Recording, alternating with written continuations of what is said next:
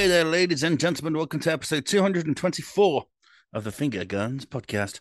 My name is Rossko, and joining me this week, all as lonesome, is Joshua Thompson. Hello. Hey, man. Welcome to your very own podcast. I know. I heard the echo as I said that. hello, hello, hello, hello. Yeah, um, it's a weird week at the moment. People are people are all off doing stuff, and uh, it's left our little uh, left our little team a little bit abandoned. Yeah, I mean, uh, we're all prepping, I guess, this week for EGX, um, me included. Um, Miles and Cat doing the big move. Cat's already up there, being a doctor and whatnot. Um, yes. Yeah, and Miles has got EGX to kind of sort out and his own living situation. So, God bless him. And he's been doing this, that, and the other for the site. So bless him. He's been a busy boy. Indeed, indeed. I do not want to be Miles right now. But um although saying that, um we are pre EGX. How you feeling? It's only a couple of days away. Yeah, I'm I'm excited. Um talking to a few people, getting the ball rolling on kind of seeing some of the games there and speaking to the people that are either publishing or developing them. So be quite fun. Um a lot of a lot of games from the res zone is uh, very appealing. If people, you can check out the list on the EGX website on what games are going to be there, and a lot of cool little indie games are are making an appearance, and we're going to be going to play them, I guess. Um, we do want to make time for. I think you said you wanted Super Mario Wonder. One of us to try and have a go on it. Um, I'm very excited to see that. Um, but yeah, all hands on deck at the moment. Yeah, it's wild. And um uh Sonic as well, Have you got time, just gonna throw that in there. Oh, oh yeah, Sonic as well. Of course, of course. Um yeah, we've kind of um it's I mean, this might not be interesting to anyone but uh ourselves, but yeah, I think Miles and I on Saturday are gonna be kind of the busiest in terms of making plans and then Friday and Sunday it's going to be a bit of a free range of things. Mm. Saturdays will be the craziest day because all the kids will be there. But um, yes. um, yeah, it's it's it's an absolute nightmare. Friday, I in my in my recollection of like old ones, Fridays like a lot of college groups and media groups will come in, like 16, 17 yeah. year olds, and um, will come with their colleges, yeah. and then um, the weekends are just families, absolutely ram packed full of children. All right, so, very interesting. So be sure to nudge them out of the way to get to the red zone and get, and get those interviews. Yes. Uh, yeah. Uh, have you? Is there anything else that you kind of excited for at EGX in terms of like what is going to be there that you'd be like, like, ah, oh, would love to see uh, that? Or... No, I don't think so. I'm surprised Rebirth isn't there because Rebirth is going to be at MCM, and I, I just find it odd to me that they haven't thrown it at uh, EGX as well this year. Yeah, that is a strange omission. Um, because yeah, it's London, isn't it? Comic Con London. So yeah, um, yeah, uh, yeah. It's not really. It's not really the big games that are the, the pool this year. I don't think. Um, I don't suppose they get loads of like triple A's at EGX, but um, yeah, there's like three. It's mainly Sega that are there that are showing yeah. off um, the Yakuza series and their two games, and uh, Sonic, and then Mario. Um, hmm. I think, but yeah, uh, I think COVID hit these events pretty hard. Yeah, um, uh, back in like 2019 was the last one I went to, and you know, Spidey was there, and Zelda was there, and um, Final Fantasy VII remake was there. Uh, you know, Far Cry, Ubisoft were there, so you know, all the big guys were there, and then um, the same way it did to E3, it just kind of a lot of these events are like the AAA space doesn't really they don't really need them anymore. I think. Yeah, I will say though, EGX has got like a lot of. Um, it looks like they've got a lot of like community things going on uh, mm. that have attendees, um, you know, busy basically. Either if it's talks or meeting people, or kind of like the LAN parties and sort of like live events that they're going to have. So, uh, yeah, whilst there isn't like the brand new games, you, you've got like a good weekend of kind of like really fun gaming activities that you can do with loads of other people. Oh, for sure, for sure. Um, the Eurogamer guys from from the channel are gonna be uh, are gonna be there.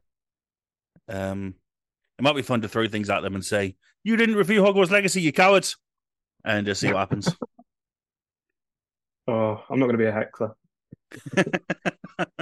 That's fair. That's I did see. Uh, I did see people like from Final Fantasy and Baldur's Gate and other people doing like a D and D session.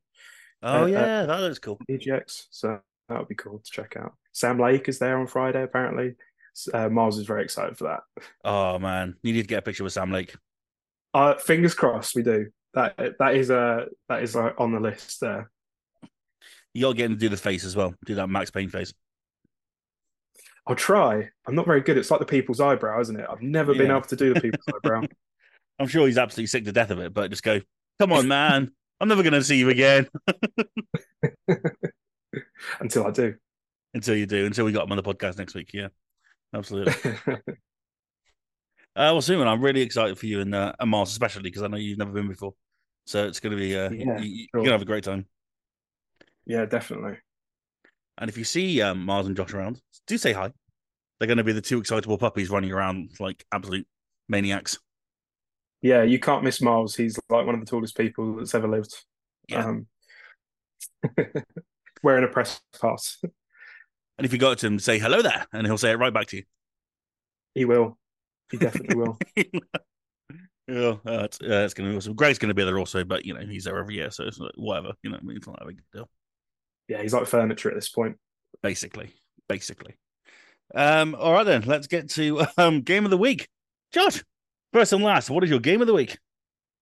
Uh, Joe, I started it today, and I really want to talk about it because, um, God, I wish I played this sooner on on the Switch because I think it came out on the Switch and maybe PC last month. Um, but it is a game called The Lil' Gator Game. Um, ah, yes, I've had about twenty emails about this game today. Have you? Yeah. Oh. Um, yeah. It so it came out today as the as time of this recording. So yesterday, when this um, when this goes live, uh, it is essentially like an open world, um, like collectathon quest type game where you play as this little alligator who um, made a promise to his big sister to never do grow up things and to always play. Um, obviously, people do grow up, and the big sister is a bit busy. So uh, the little gator that you can name whoever you want to. I named my gator Egg. Um, they're out for a quest to kind of entice their big sister back into playing by building a massive kingdom of cardboard along with a bunch of friends that you can meet on the island and um, yeah it's just a bunch of mini quests and like kind of going around and exploring. It's got very like, and it and they know this because they make reference to it very uh, partially. Um, Breath of the Wild mechanics in terms of uh, traversal, um, and it's very fun. um, I'm, it's so irreverent, and the childlike wonderment is like all there, um, and the dialogue is hilarious, um, and it kind of um, for like younger audience, it kind of instills like really good values, like you get rewarded for telling the truth to NPCs, and um, it's you know the your currency is uh, recycled um, paper and stuff like that from the cardboard that you smash up. Um, so yeah, it's just got really good heart. It's really fun to play. Loads of accessibility options and the cool like low poly art style is so colorful and vibrant. Like it, I couldn't. It's like a an extension of what I've enjoyed about a short hike, but maybe with a bit more um, like freedom and uh, uh, kind of childlike humor. And yeah, really cool presentation, really cool gameplay. Um, and if you're not a child, you don't need to play this because I'm having fun as a as a full grown adult. Um, so yeah, really really fun game, the Lil' Gator game. Um, nice. But what about you? What's your game of the week, Ross? I guess it's going to have to be Assassin's Creed Mirage. Um, mm. I hmm. was I was hoping to have a big old chat about this on the pod, but we'll save that for another day. Um, yeah, I mean, this is exactly what we wanted it to be. It's modern Assassin's Creed, but classic Assassin's Creed all merged into one, and creates a lovely fifteen-hour esque uh, Assassin's Creed story, which is perfectly enjoyable. Um, there's oh, there's not a lot of huge, there's not huge else to go on really. I mean, it's exactly what you wanted um, for the months and months leading out to it. Like, okay, great, this is a old school Assassin's Creed with kind of modern combat, modern, um, you know, searching and exploration, and you know, merging them two together. Great idea, and it turns out it was a great idea because I'm having a blast with this. This is exactly what I wanted it to be. Um, I, it doesn't feel overwhelming. It doesn't feel. It's not linear, but it doesn't it doesn't feel like I'm doing a single path. I can explore, but there's there's just there's just just enough to keep me focused on the main campaign whilst enjoying the open world, if you know what I mean. Um, there's there's just enough kind of out there, and it doesn't feel overwhelming like it did with say Valhalla or Odyssey, where there's so much else to see apart from the campaign that it became a bit like this is too much. I can't do this. But Mirage really narrows it all down and gives a gives a great impression of what future Assassin's Creeds like this could be. Um, if we get time later, we'll try and get into it a bit more. But there was there was just some nice moments, you know, just classic. You know, you're above the uh, the area you need to go in. There's loads of bad guys everywhere. You tag all the bad guy. You stealth take them down one by one, complete the mission. It's just great fun, and it's something that I feel that the series really has been missing. And assumedly, Ubisoft knew that the series had been missing stuff like this because, well, why would why would this game be made otherwise? And that's what's so interesting about it is that it really does hark back to those classic AC games that we love, like the Ezio era and the you know, the very first game. Um, it certainly has more in common, I think, with two and Brotherhood than it does with the very first game or something like Black Flag. But um, it really does hark back to those classic games. But it looks amazing. It plays really well. Um, I'm still not a huge fan of having combat on the shoulder buttons. It's something that Assassin's Creed just does now, and it kind of irritates me. you know, I, I, like having combat on the the front buttons because it feels a, a, a bit more fluid to me. But you know, that's just my one little gripe with it. But so far, I'm about eight nine hours in. I really don't have a lot a lot less to, left to do on. I think, and uh, yeah, I'm having a great time. So so far, it's uh, it's really living up to those expectations, and I'm so glad of that because I couldn't have done another Valhalla or Odyssey. You know, it was just um, it's just forty quid, fifteen hour Assassin's Creed game, fine by me, absolutely perfect, especially at this time of year where we're a little bit overwhelmed with stuff. This is just a really nice tonic. And if you have fallen off Assassin's Creed uh, because of the breadth of things like Odyssey and Valhalla, then this is a a great way to get back on because it feels really traditional. And uh, so far, having a great time. Yeah, uh, and there's like a massive focus on stealth and stuff like that, isn't there? Which, um, yes, I I definitely missed from the sort of I'll call them RPGs, like you know the Origin, Valhalla, Odyssey series. Mm. The RPG based Assassin's Creeds really lacked in stealth, and that's the kind of the whole point of Assassin. um, so yeah, it's cool to see that the sort of kind of more investigating, tracking, and killing of targets is is the focus of this as well. Um, is there anything that's confusing you with the story right now? Are you fully on board still? Uh, so far, yeah yeah, there's um there's a really nice uh the first couple hours are really really ease you into it. And um the story so far is quite mellow. I didn't get too much into origins, so there's a few things that I'm a little confused about. Um I guess I can speak to Sean about that. But no, so far the story is pretty um pretty straightforward. Has there been people saying they're getting confused with the story or um I think mainly the ending is very ah. like if you if you hadn't played the Valhalla D- DLCs, which Basim's in, um, which isn't spoiler because it's previous content, um, you might not understand what's kind of going on, and it doesn't really end necessarily. Uh, so yeah, people are just saying that yes, this definitely felt like a DLC that's kind of been stretched out a bit more to be a, a full fledged title mm. in hmm. terms of like the narrative kind of not being important enough in the sort of Assassin's Creed story, um, but also kind of lifting up Valhalla's story a little bit more by the DLC. So yeah, just people talking about that. Interesting. It certainly um it certainly has a Miles Morales vibe. Mm. Um that's that's for damn sure. It certainly has that. Yeah, we know this isn't a full fully fledged, you know, 30 hour game. Um but it's again, it's to its betterment because you know those games were so overwhelming. You know things like Odyssey and Valhalla, particularly Valhalla. You know I had no interest in seeing the ending at all. I was just so done with it by by the time the campaign finished. And um, so Yeah, I mean, i am just gonna have to look that up. I suppose look up the Basim stuff from Valhalla and see if it all connects. But yeah, so yeah. far it's uh, so far it's not too bad. But yeah, it really is a kind of a Miles Morales next to, say, you know, Assassin's Creed Two or Brotherhood. And that's a that's a comparison that kind of sells me a bit on it more because in a lot of ways I do kind of prefer Miles Morales as a game, mm. just because of the streamlined nature of it, the time spent, kind of doesn't overfill it with things that you don't need to do, but there's just enough to kind of like, you know, wet the whistle, so to speak.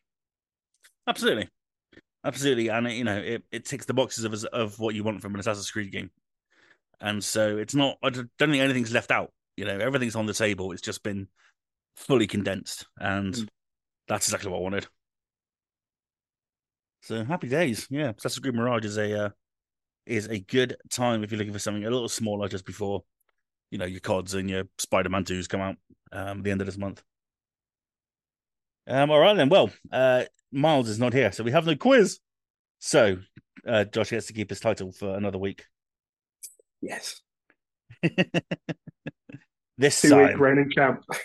this time, this time. But uh, yeah, so what we'll do, we'll jump straight into the news. And first up, Last of Us 2 has been remastered, kind of, maybe. Uh, looking at uh, LinkedIn, uh, Naughty Dog developers' LinkedIn page has suggested that Last of Us 2 remastered is on the way. This is, of course, VGC. Mr. Tom Ivan saying, Last of Us 2 remastered has been spotted on the LinkedIn profile of a Naughty Dog developer. The developer in question is lead outsource artist Mark Pajarillo. I'm sorry if I've said that wrong. I definitely have. Who has been at Sony since 2021. Quote, responsible for overseeing the production of all outsourced environment art assets, weapons, and interactive props for two iconic titles, Last of Us Part 1 and Last of Us 2 Remastered, reads his LinkedIn profile. While Sony haven't officially announced the Last of Us Part 2 remaster, one is anticipated. Um, I mean, there's not much more than that. It's now been deleted. Obviously, I'm sure Druckmann has struck the hammer down fairly hard on this one. Uh, but um, there we go. It looks like it's um, it's finally happening. Um, we talk a lot about The Last of Us on this podcast, I know, Josh, but um, let's go for it once again. Um, will you would you jump in again? Would you re- replay the whole story again? Do you think? Uh, I think I probably might. Um, not straight away, mind you. Mm. Uh, my um, obviously, I think my partner went on a journey this year, very early this year, when the series came out. We watched that together for the first time when it as it was dropping, and she had never played the first one. Um, and then someone came along, that someone being you, gifted us a copy of the uh, Last of Us Part One for PS5, um, which I was very grateful for. And uh, so my partner Steph played through that um, whilst the series was going on. Um, and then uh, by the time she finished that, the series had finished and went straight back, straight into number two.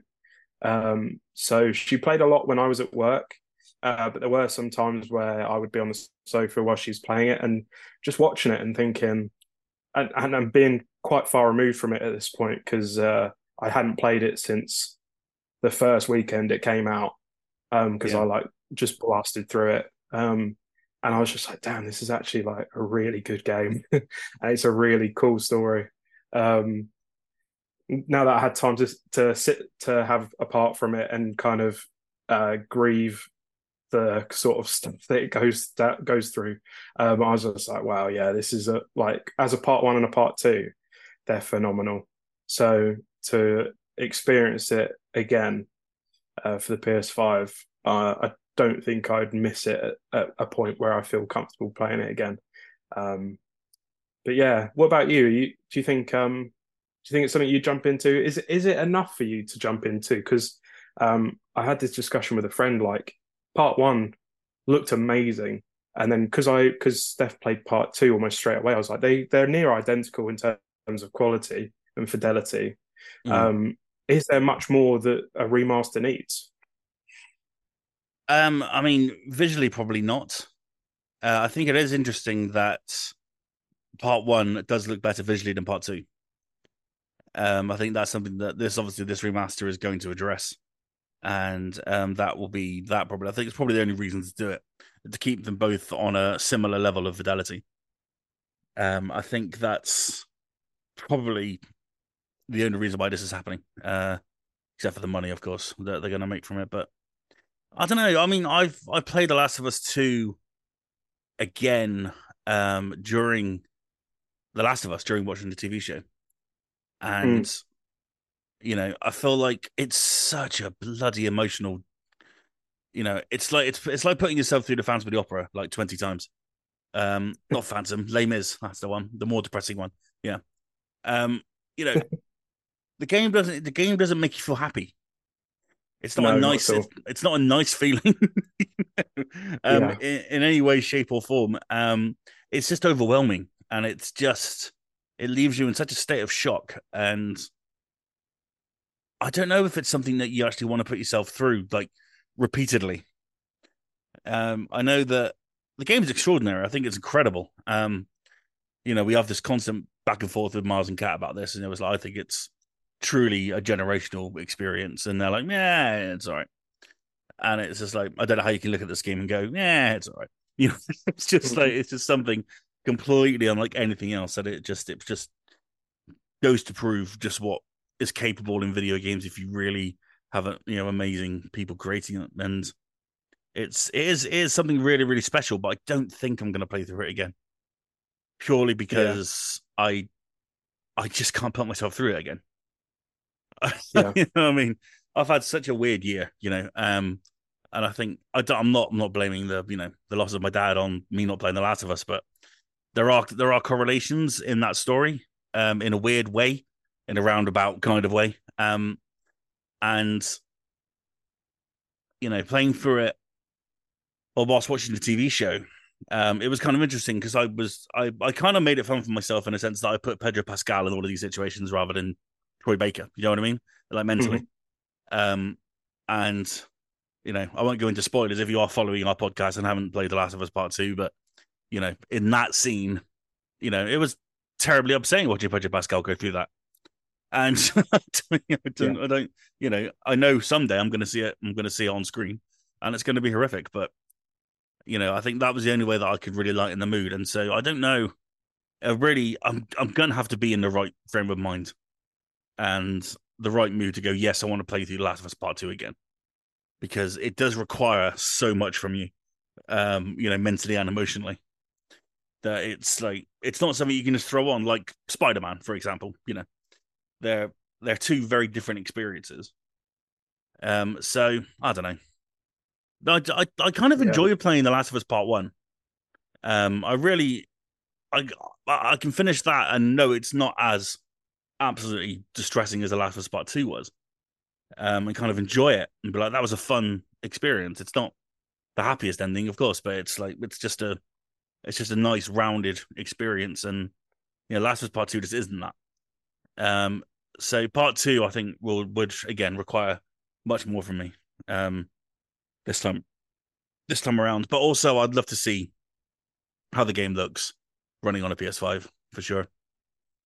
Um, yeah, I mean, it would definitely be 60 frames. Um, it wasn't on PlayStation even for the Pro version, so yeah, I feel like 60 frames is a given, and the updated facial animations and stuff like that. Um, but uh, it just doesn't come across as a very consumer friendly opportunity to for Naughty Dog to release another game. Um, it, and it, I mean, I know it's not uh, intended. It's the the intention isn't to have this news out around the same time. But with the layoffs from the contractors at Naughty Dog and the potential kind of hot water that is The Last of Us factions, um, the knowing that this is a a, a relative thing, um, yeah, it just makes it feel like um, like Naughty Dog is maybe trying to just get a bit more of a, an influx in cash because maybe they burnt a lot through factions, and they're kind of a bit like, oh, we almost promised a new IP as well, and mm. things, you know, we've just spent all this time on a multiplayer that's not going to come out. How can we quickly turn around, make it turn around and make a profit as a company? Um, yeah, I should. Um, I should stress if you haven't heard, um, uh, there were some major layoffs in Naughty Dog this week, and it seems to have affected the factions team the most, which was this great big multiplayer game which Naughty Dog have been teasing for a few years. We haven't seen barely anything from it, and now it looks like I don't know if this has been 100% confirmed, but it looks like it's been shelved for the time being. Um, that seems to be the what's going around. Um, I don't know if it's been officially cancelled. I haven't seen anything yet, but no. um, it would appear that the majority of the layoffs were from the factions team, um, which is huge and unfortunate, considering again, like Josh said, how long they've been working on this thing. Um, it was so yeah, it would appear Bungie really stuck the nose in, um, and really kind of threw the hammer down on this one, and um, I guess they had nowhere else to go from there, really. But it's uh, yeah, again, not confirmed, but so far there's been some some heavy layoffs at Naughty Dog, and it looks like this factions thing, which we we have been looking forward to because there was a massive audience for The Last of Us's original multiplayer. Um, obviously, The Last of Us Part Two didn't come with it, but the Naughty Dog said, "Don't worry, we're working on factions. It's going to be epic." Um, last we've heard, it's not happening anymore, but we don't know that for sure. But we shall see. Yeah, in my head, I had it as like the division, but The Last of Us, and I was just like, that sounds like, one of the perfect games. yeah. Oh yeah, but that would have been awesome. That's that's me putting too much hope out in the ether and getting it crushed potentially. There's Hawkeye and Endgame in it. Don't give me hope. exactly. Yeah. So we'll see. Uh, Naughty Dog are very quiet at the moment. Um, obviously, they don't want news of The Last of Us 2 remastered out either because that's not been officially confirmed, as you can probably tell. Uh, so, yeah, someone yeah. needs to plug the leaks out of Naughty Dog right now because yeah.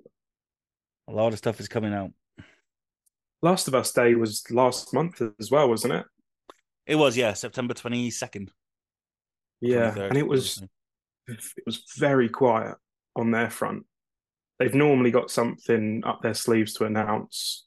You know, it's not not massive things, but things that can get Naughty Dog fans excited for more Last of Us stuff. And we really didn't get anything.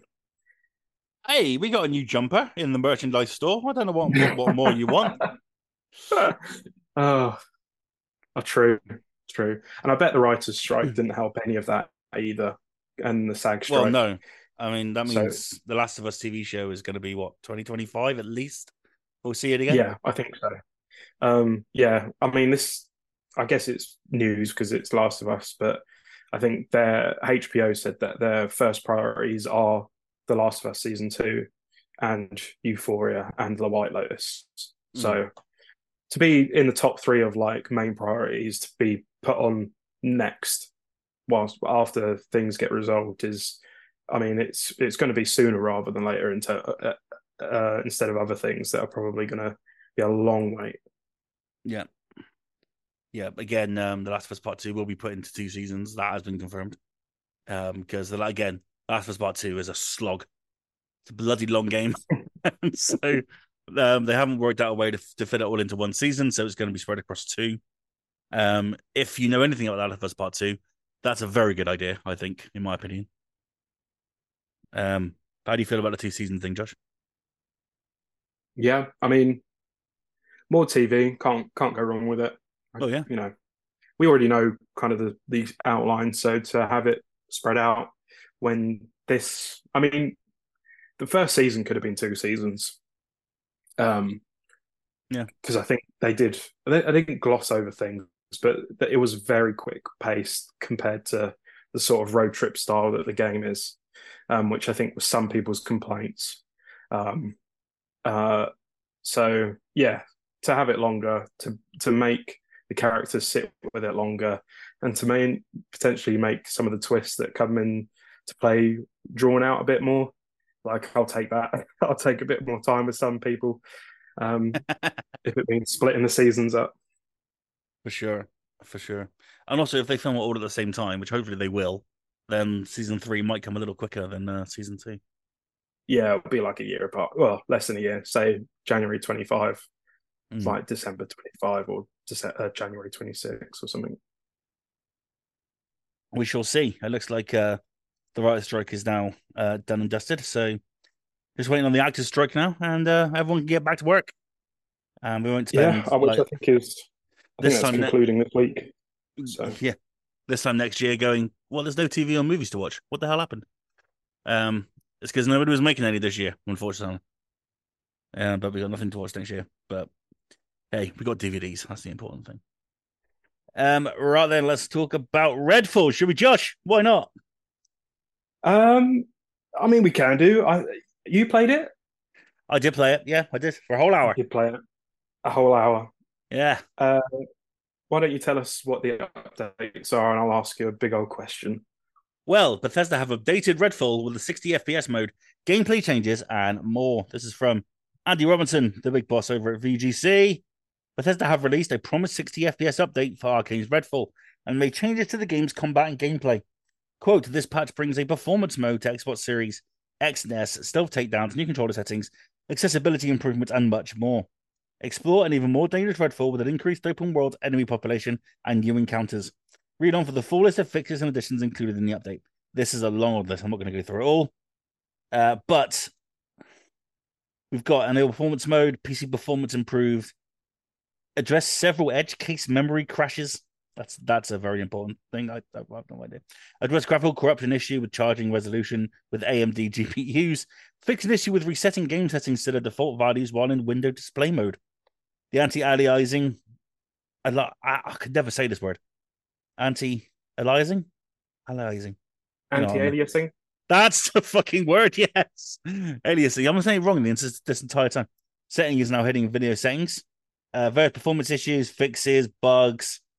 Um, the mission briefing table now has better differentiate differentiate differentiations. That's not a word between main missions and optimal missions, etc., etc. It goes on and on and on and on and on and on and on.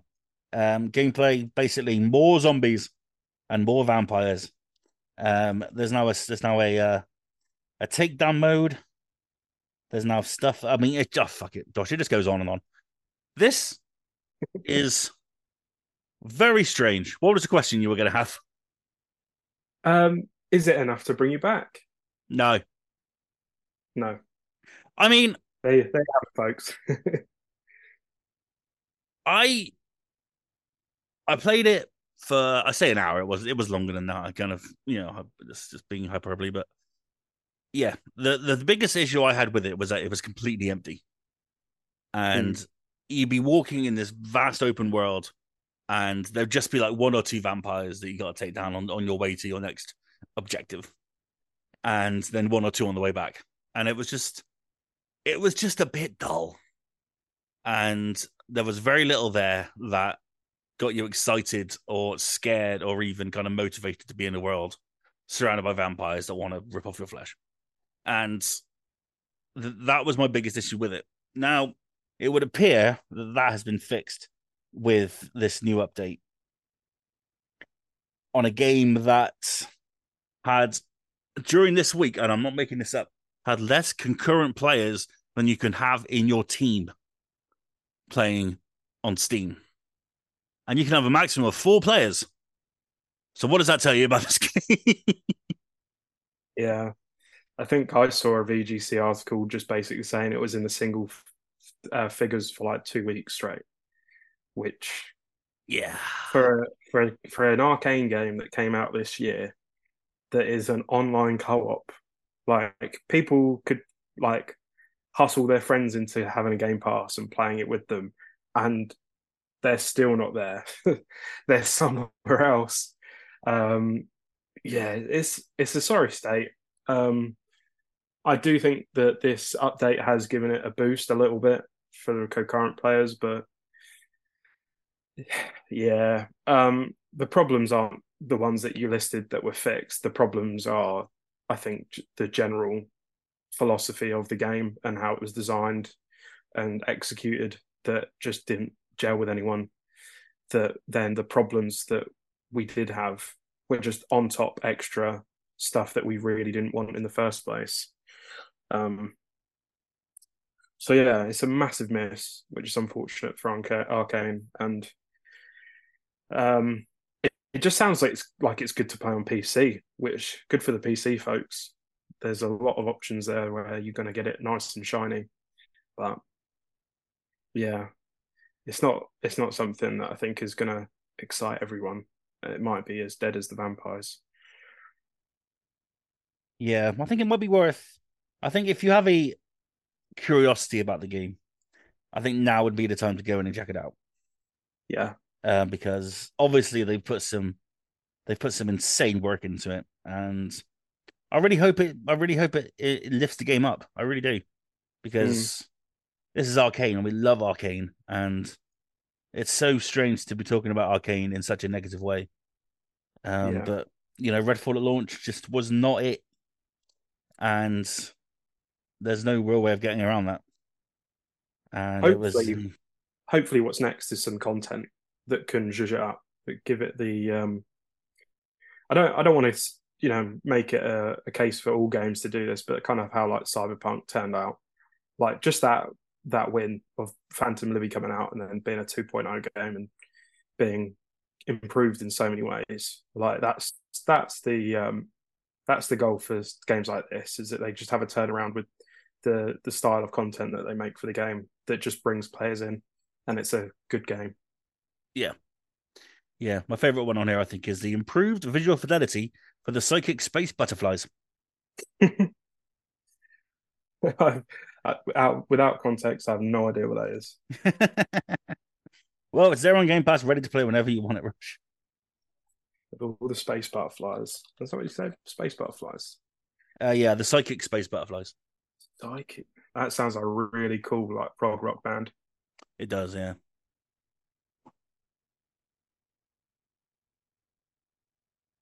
We are the psychic space butterflies. One, two, three, four.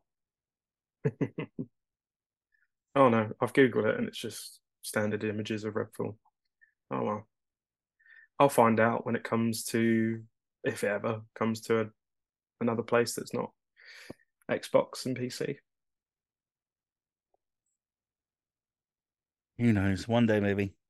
So that's a uh, Redfall. If you're a fan of Redfall, then uh, fill your boots and good luck to you. Because uh yeah, they have done some work on it. They haven't completely forgotten it. So nice work. Nice work. And finally, man, we're gonna be done in very, very soon, Josh. I just wanted to stress that. uh it's actually been quite a quiet news week, but today a few things have certainly dropped, such as the PS5 Slim has been confirmed, seemingly out of nowhere um, Sony have officially announced a new, smaller PS5 model and attachable disk drive. It will launch in November in the US and will replace the current model. Sony have officially announced a new, smaller PS5 model, which will be available in standard and digital editions. According to Sony, the new PS5 console has been reduced in volume by more than 30% and in weight by 18% and 24% respectively compared to the current model. Launching this November in the US, the following in the following months around the world, the new model will come with one terabyte storage for both editions. The PS5 will launch at £480 with the uh, Ultra HD Blu ray disc drive. The digital edition will be £389. Now, the PS5 digital edition will also come with the ability to add a disk drive to it if you want to. That disk drive will be £100 to add on top. So you're only saving ten pound if you buy a PS5 with a Blu-ray disc drive. um, something that is odd is um, our PS5s all came with that vertical stand, so we could stand our PS5s up nicely in that kind of vertical way. And um, they're not doing that this time. They're just like, nah, fuck it. Uh, vertical stand is now compatible with all PS5 models and will be sold separately for thirty dollars or twenty five pounds. Josh, how do you feel? Um, I feel like they missed a trick here with the bundles of uh, Spider-Man that are coming out in just over a week. Um, oh yeah. I mean, that's not to say that they won't do it for Christmas bundles, but you know, uh, a nice shiny PS5 Slim that's got the um, the Spider-Man disc disc plates and uh, the the brand new game would be would have been you know, I'm here every day of the week, Sony. If you want me for uh, business advice, I can I can fill you in. Um, yeah, I mean, the news of the add-on being thirty dollars, and uh, there's also more that came out. There must have been like a conference call where all of this was being announced. Um, uh, the in Japan, the peripherals on PS5 are just going up as standard now. Like controllers, remotes, everything is just going up in price in general. Right. Um, so whether that hits Western market, who knows? But yeah, it's it's a strange time. Like it's nice that you can have a disk drive um, added with the digital, but why would you if you could just get the the um, the standard PlayStation Five? Yeah. Um, and I'm, I'm, guessing this they they've not mentioned if the standard disk drive works with um, say your PS5 digital version. Um, would you it assume would, that it does? It would appear it doesn't. Um, Which because another weird, need, another weird. Because option. yeah, I think the displays on the new ones. There's now four of them instead of two. Okay. Um, and so that bottom right one where the disk drive would be yeah. acts as the faceplate. So there's nowhere for right. the plate to go on my on my digital PS5. If you so get just aged out, but yeah, they've just aged out the digital version all right already after three years. Um, yeah, yeah, very and strange. I was, I was saying the other day, I'd like to get a disc drive for my PS5, and I like, and I remember hearing rumors about this. I'm thinking, okay, mm. that'd be cool. Down down the line, I can just get a disc drive that can attach to like the USB possibly, and just go from there. That's fine. Yeah, no, play movies that, and stuff like that. Yeah, but that's not what they're doing. Um, so that is unfortunate. Yeah, I mean, I, I'm guessing they're just going to try and make the the the original versions obsolete by kind of as soon as the the original versions go kind of out of stock, then the slims are kind of the de facto new product, um, which is okay. Um, it it sounds like it's a bit more money than what we bought, or well, what I paid for with my PlayStation. I think mine was yeah four fifty. Um, yeah, mine, mine was three fifty. Yeah, so there it's gone up another thirty quid as well, um, or another thirty dollars uh, for this version. So yeah, yeah. Wider context. Wider yeah. context. This is an awful time to announce this. I think um, with kind of the state of the game industry in terms of the people at the lower levels are kind of suffering and they're here just just tell us, well, there's more and it's more expensive now, and we've got add-ons which are more expensive and a vertical stand that's more expensive and separate. Um, happy gaming. This is probably the biggest year in gaming in terms of profit ever. Yeah. Yeah. Um, I guess I'm I'm kind of grateful for the fact there's no real updates to this thing. Um, in terms of power. Yeah. Because that, that would make our consoles obsolete very quickly. For sure. Yeah, yeah. Um, it's not a pro or any kind like that. It's just a smaller version of what we have. Yeah. Uh, nothing more, nothing less. Yeah. Normally, what happens with the cycle is the parts that are from the original versions of the PlayStation have become cheaper, so they can use like a not like an updated version of the of the hardware that does the same but it costs a bit less sort of thing. So then they can and then usually a little bit smaller because technology is always going.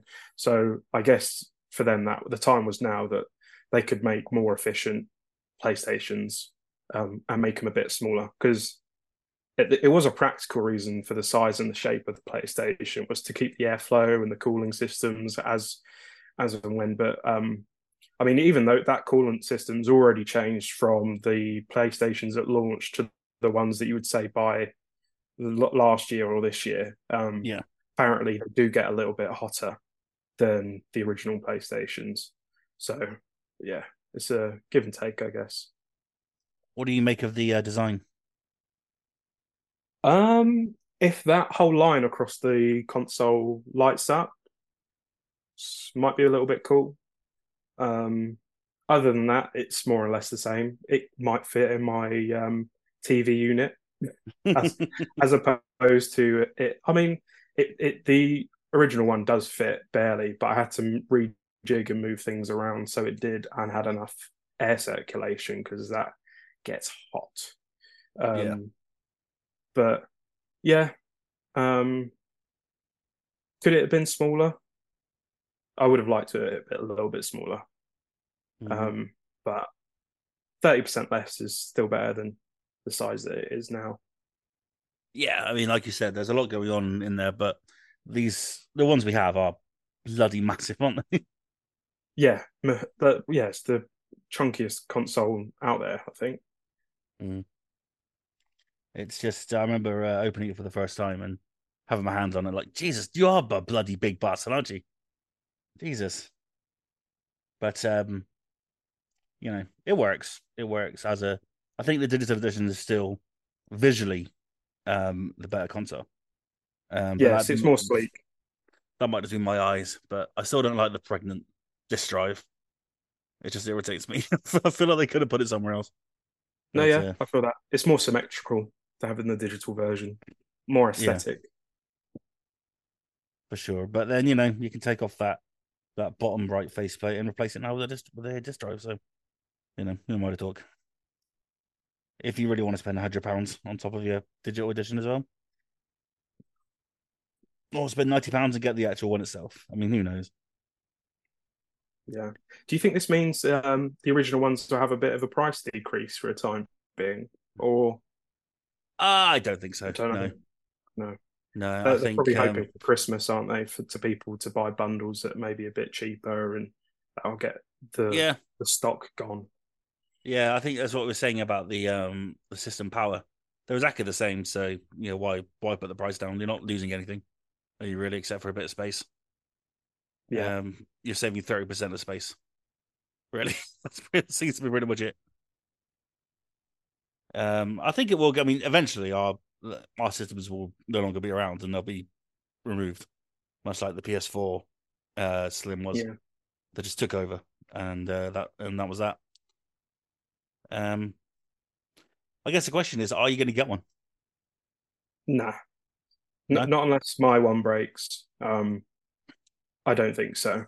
Uh, but it seems like I mean, there's not been any like news headlines or mass reports of it, but seems like like this console generation in general has not got say the red ring of death or the yellow light of death or anything like that. So mm-hmm. systems these days are made way better, which is probably why they're bumping up the price because they're like, no one's buying more because we we made them to not break, not overheat. Yeah. Well, how, how, how stupid are we? I think I was on my fifth Xbox 360 at this point. That's mad. In, in that generation. Yeah. And I ended up, I think, my last calculation, I had 11 Xbox 360s, I think, all told. Um, a couple of them, many. a couple of them I bought myself because I wanted to replace them. I bought um, yeah. the like the Star Wars one and the Halo Four one. Um, but yeah, most of them were red rings or just getting rid of them. Or, but yeah, it was too many. But I've had, I've had one PS5 since launch day, and it has been it's been solid as a rock. So, yeah, I agree. Can't complain about it at all. So yeah, I think I'm in. I, I think I'm in the same boat. If this one does, I said that now, it's gonna fucking die tomorrow. Um, it's you know, if that does happen, then I will look into this. But I'm in no rush. It's a lot of money. Uh, this time of year for something for yourself. So you got to really weigh it up. Yeah. Uh, yeah. There's do no think rush. This is them. Do you think this is them getting ahead of what Xbox leak happened that we spoke about last week? Mm, I'm not sure because that that um that that Series X that that cylindrical one that mm. wasn't due for announcement for at least another year. Oh really? Oh right. yeah. So I think I think Xbox were holding on to that pretty tightly. Yeah. Um, and so I don't know. I don't know where this has come from. Like I said, mm. it hmm. a weird time. It is a weird time just before like, your massive AAAs. And this isn't even going to be out before then. You know, it's only got a November release date in the US. We don't know when it's coming here. December, I would assume. Yeah, um, yeah potentially. And so it's um yeah, it is a it is a strange one. and they've just announced those new panels, those those new color panels for the for the original PS5s. Yeah, I, I, of course. Yeah, we're talking about the design with the light going through. Like, how is that going to work with disc plates that are for the original? Well, they're not. and looking at looking at the video, um, it doesn't look like the light goes through those. Okay, it's just a line. it's just a line that differentiates the the plates, I guess. Maddening, maddening. Oh, guys, we just want LED lights all over shit. All right, how hard is this, Sony? Come on. That would be sick. Yeah. So there we are. That's the brand new PS5 uh, coming November in the US, and who knows when in the UK. Um, but yeah, very interesting times. Um, I don't know. I really think that cylindrical Series X is awesome. I don't know if it's just me, but I'm somewhat tempted to get an Xbox. It looks like Alexa. it kind of looks like uh, you know, like the whiskey bottles that you get when they're gift wrapped yeah. cylindrical like it looks kind of like one of those. You just have it on your window amongst all the other empty bottles of alcohol that you've got. I think it would look quite nice on a next to a tv compared to the um the tower. Yeah. But uh, i agree i hope they stick with that design fingers crossed all right then um, well that's it for news so bye everyone no wait we got uh i was going to jump into a a topic about Mirage and about AAA experiences. I don't know if you've got any thoughts on that at all. Um, well, we kind of briefly touched upon it because you mentioned Miles Morales. Um, yeah. And uh, whilst I have no skin in the game for Mirage because I've not played any of it, um, just you comparing it to Miles Morales, it was like, ooh, yeah, something more streamlined, something smaller. Um, and for the industry, uh, making AAA games. Like we had headlines last month about the development cycle for AAA games now being five to almost 10 years, which is a crazy amount of time. Yeah. Which means a lot more money invested in it uh, for everyone involved. Um, and then the returns may not be as good in the end because of some sort of reason that is nothing to do with the developers. It's just fans or players just didn't like the game. Um, so it feels like we're leaning towards kind of say either safer bets for AAA games that become more standardized and boring by the end, or we do have this approach like Mirage has had and Miles Morales has had that they are shorter dev cycles, they are shorter games, but we could get a bit more, you know, a bit more weird with them. We can go places could, because the time and the money isn't as verbose as say God of War Ragnarok or something like that that had like a a long de- development cycle or, or like yeah.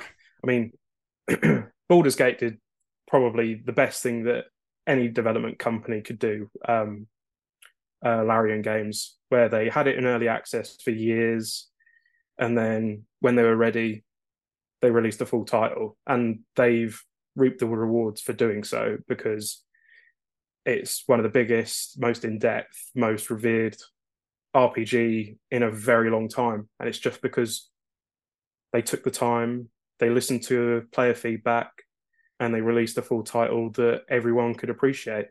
Um, except uh, for Cat. except for Cat.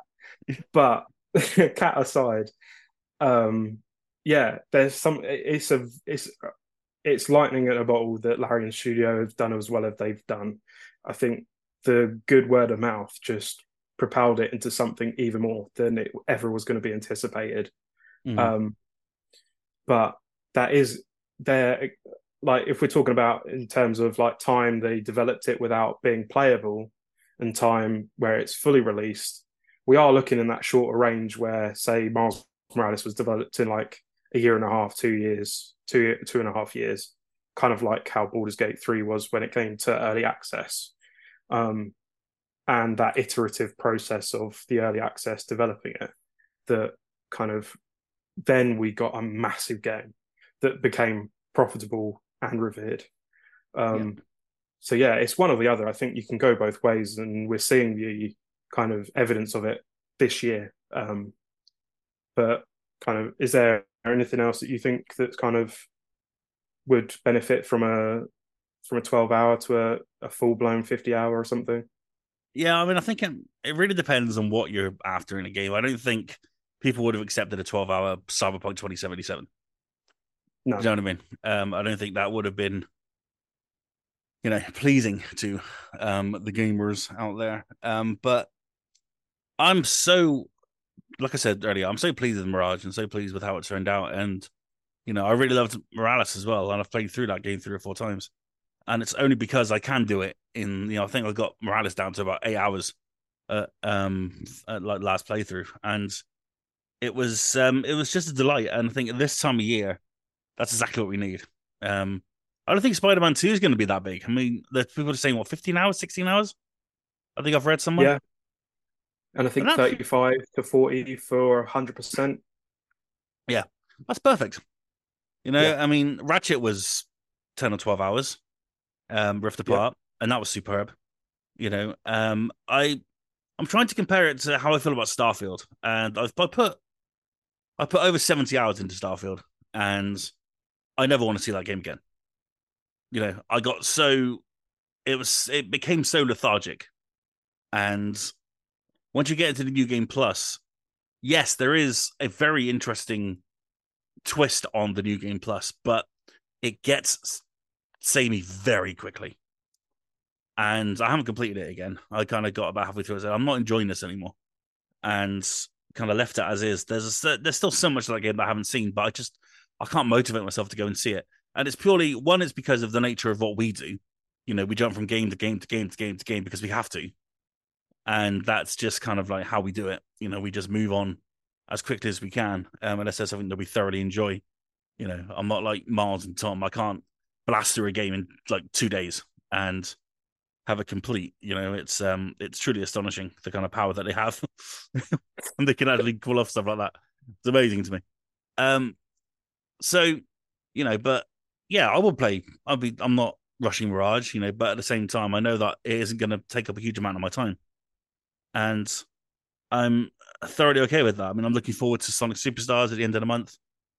Say the end of the month is actually this time next week. Fucking hell, very exciting. Um, you know, so there's there's just there's just like you said, there is an argument for both for sure. It depends what you want from a game. You know, it depends. I don't know. Like Rebirth is not going to be 15 hours, and no. I'm I'm aware of this, and I'm bloody excited for it. I can't wait. Um, I'm so hyped for that game, and I'm excited to delve deep into it. But you know, would I play a a 12 hour truncated version of Final Fantasy VII? Sure, why not? it's just like one that's like crammed in like a TV series. Um, I would, you know, I would totally play that. I think the hardcore among you probably won't, but I would. Um, and so you know, um, I'm, I'm kind of of the group where I want to see stuff like Arkham. You know, I'd love to see a 15 hour Arkham game, like Arkham Origins again. I want to see things like that. You know, Arkham Origins and um, Mars Morales and the Mirage are great examples that you can create games that look and feel and sound and act and play like a full AAA experience, but it doesn't have to take over your entire life the way that Cyberpunk does, the way that Starfield does, the way that Baldur's Gate does. And that's not to, that's not to shit on those games because they're all superb in their own way. Um, it's just it's it's all uh, it depends what you're after. I think that's the conclusion that we've both sort of come to. Um, but I think that it would be nice to see developers experiment a little more with a Miles Morales type game for their for their IPs. Um, you know, maybe a smaller experience for Control would have been really interesting. I think, or something like you know, maybe you know, an, an Alan Wake prequel that's only twelve or fifteen hours long. You know, I'll be well up for stuff like that. That would be really cool. So there's, you know, I think there's elements in it. I think it obviously it depends on money and time. Ubisoft and, and something like, of course, have the money and the time to do these things. Um, but you know, I've heard rumors that Santa Monica are working on a God of War kind of like 10 to 15 hour experience. I don't know how true that is. Um, there's just kind of rumors going around it's going to be focused on Atreus. Um, I don't know much more about it other than that. Um, but there's things like that it would be great because that'll round out a certain storyline or something. that you know the fans would really enjoy, and it's something that's quite small. And now we have a Spider-Man game where it's combining both of the Spider-Man in two games, meld it into one, and we've got a much bigger and more exciting experience. And that's great, you know. But I think that yeah, I'm kind of on both sides. I kind of have a feet in both camps, really.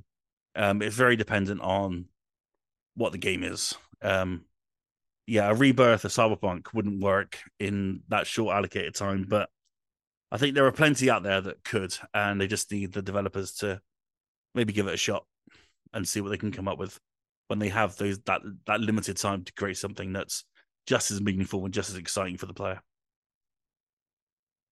And they've they've sold them for cheaper as well, like historically. Well, yeah, like exactly. Mirage is cheaper. Miles Morales was cheaper. And I forgot, but as you were talking, I remembered Uncharted Lost Legacy was a DLC that became its kind of own small, smaller sized game. Yeah. Um, which was again another cheaper game. And these are just cool experiences that we can um we can play at a cheaper cost. And I think that's that's what it is for players. It's like how much how much money do I have to spend for an experience? Some people really base their money's worth on how many hours they spend as opposed to how many good hours I spent playing a game. Like I could I'm not too adverse for paying a bit extra for a game that's so bespoke that every moment was a banger, as opposed to a game that of the same price where I spent triple as long, but those moments were far and few between of each other. Um, so yeah, it just it will just bring bring a more concise product at a lower cost, and I think for players that's what you want, especially for us when we're going from game to game. Um, we could do with just a game that we could finish over a weekend or something like that. Say that we finished it, have that good feeling that oh, we can talk about this to someone that has also played it because it wasn't mm. that long of a game. And I think that's why I kind of um, I lean towards indie games because they are of the shorter scale of the time. I don't have to invest so much time in them. So to go for that approach, I'm all for it. Yeah, me too. Me too. But not just just not with uh seven remake. Made that as long and big as possible. Thank you very much. I want four discs for the third one, Square Enix. All right, make it happen. is it is it two or three discs this time? Two. Two. Yeah, that's mad for a PS5 game. Considering Crazy. the storage of a Blu-ray disc. yeah, makes you wonder how big the digital version is going to be. Oh, it's just going to consume the console, surely. I'll just have a Final Fantasy VII remake console. That's fine by me. I'm okay with that. well, there you go. They're bringing a new one out right now. there we go. Perfect. Final Fantasy machine. It all works out in the end, doesn't it? See. Yeah. Um. All right, then let's get to recommendations an hour into the podcast. This is where we find something that we say, hey, you, check this out. This is pretty cool. That we've seen throughout the week and want to share with you, whether it be a game, movie, a TV show, a book, a Hoover, or a slim PS5. Who knows what what could it be next? Um, Josh, would you like to share your recommendation this week? Yeah, sure. Um, so this will be out on Finger Guns as a full review um, very shortly. Uh, it's a game called Bilkins Folly. Um, Bilkins Folly. Yeah, I played it last week and didn't finish it. Um, hear me out on why. Uh, this is like a pirate adventure game where there's no combat or anything. It's all just a straight up puzzler where you are you play as Percival Bilkins, who is a treasure hunter that's on the hunt for his parents, as long alongside this kind of sought after treasure that his parents are also been after. Um, and it's all about the kind of family mystery and this treasure behind it. Um, but in the meantime, you're kind of going through islands, uh, digging up treasures and finding trinkets and meeting all the locals.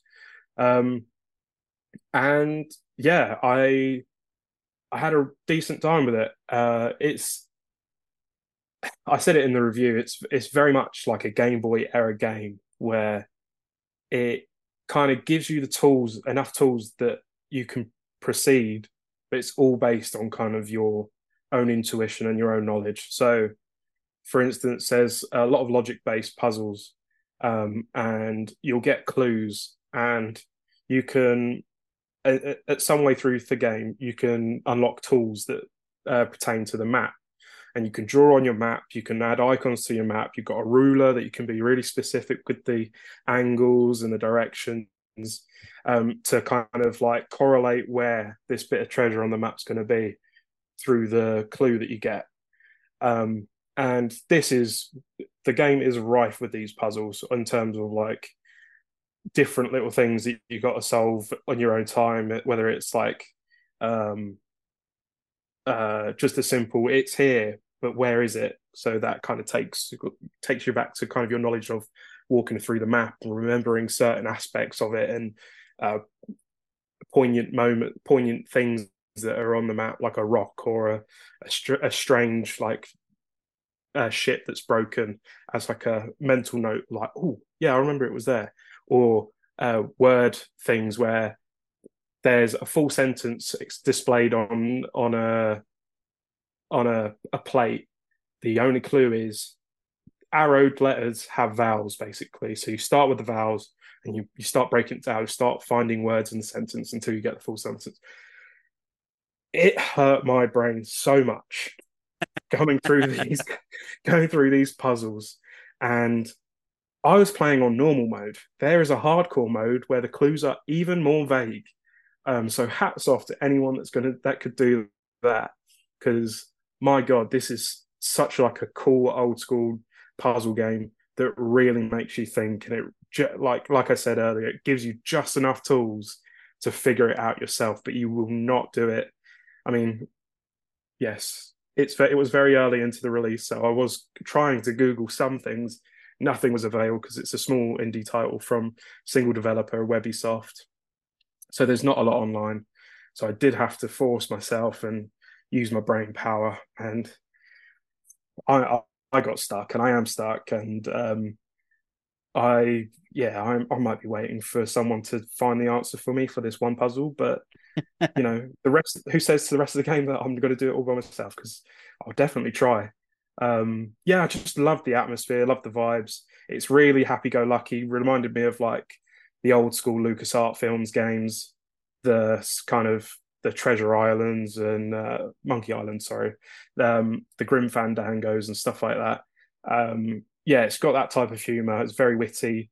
Um, there's really there's loads of small little mechanics that kind of build up to having an abundance of mechanics that are very simple but altogether it feels like a holistic game um and yeah i yeah it's it's a good game uh it's a hard game but if you're into your puzzle games then yeah you'll for sure love this because it's it's all it's about. That's awesome. I want to give a shout out to um chris patrick who's the pr for bilkins folly. Um if you follow him on twitter that's basically all he tweets about is this game. He absolutely adores it. Um and so much so that you know he adores it and he's not just trying to plug it. He generally loves this game. And um, I know he listens to the podcast, so if you can help us out with that puzzle, give me a shout and I'll pass it on to Josh. yeah, yeah.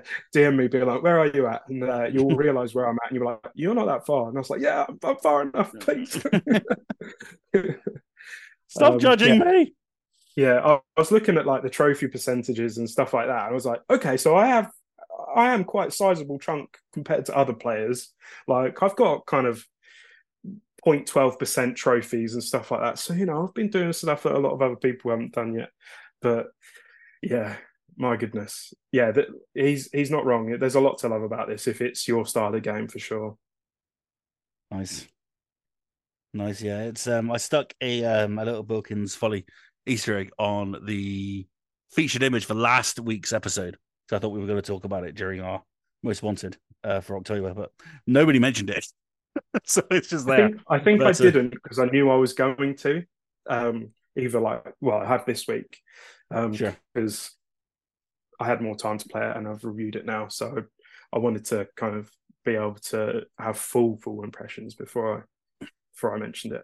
Yeah, yeah, no, it's cool. It's just it was funny. I was like, right, we'll definitely talk about that. We'll definitely talk about Sonic and Mario and Spidey. Bilkins Folly, let's just throw it in there. Hopefully Josh will bring it up. He didn't, but it's okay.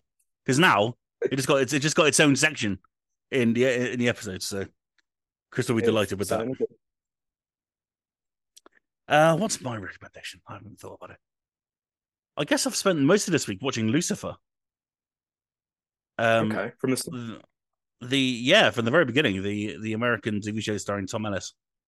Um, I've always seen clips of it on TikTok, and I'm like, huh, this looks quite entertaining. Actually, I think it might be a, quite a fun watch, and it's fine.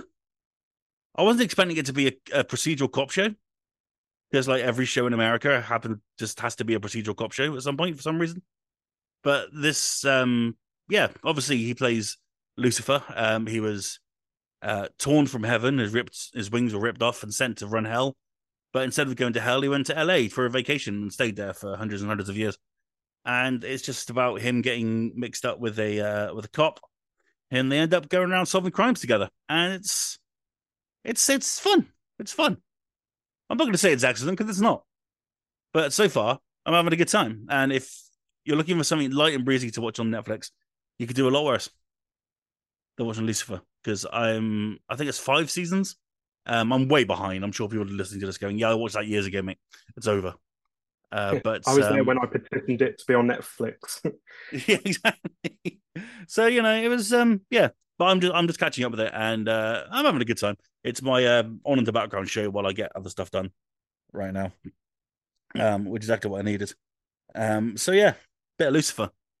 Why not? You know, go watch it if you haven't done so already. Ten years ago, like everyone else did. um, I did watch the Beckham documentary. Actually, thinking about it. Oh my god! Yeah, I love this man. I've seen some clips of that. I mean, it's mainly just... where uh, Victoria Beckham was saying she was working class, and then David Beckham's like, "No, no." yeah, working class with a Rolls Royce. Um, yeah, it's um, it's extraordinary. It's an amazing documentary. It's a four part series. Each part is a, just over an hour long, and uh, it's an amazing insight into into his career.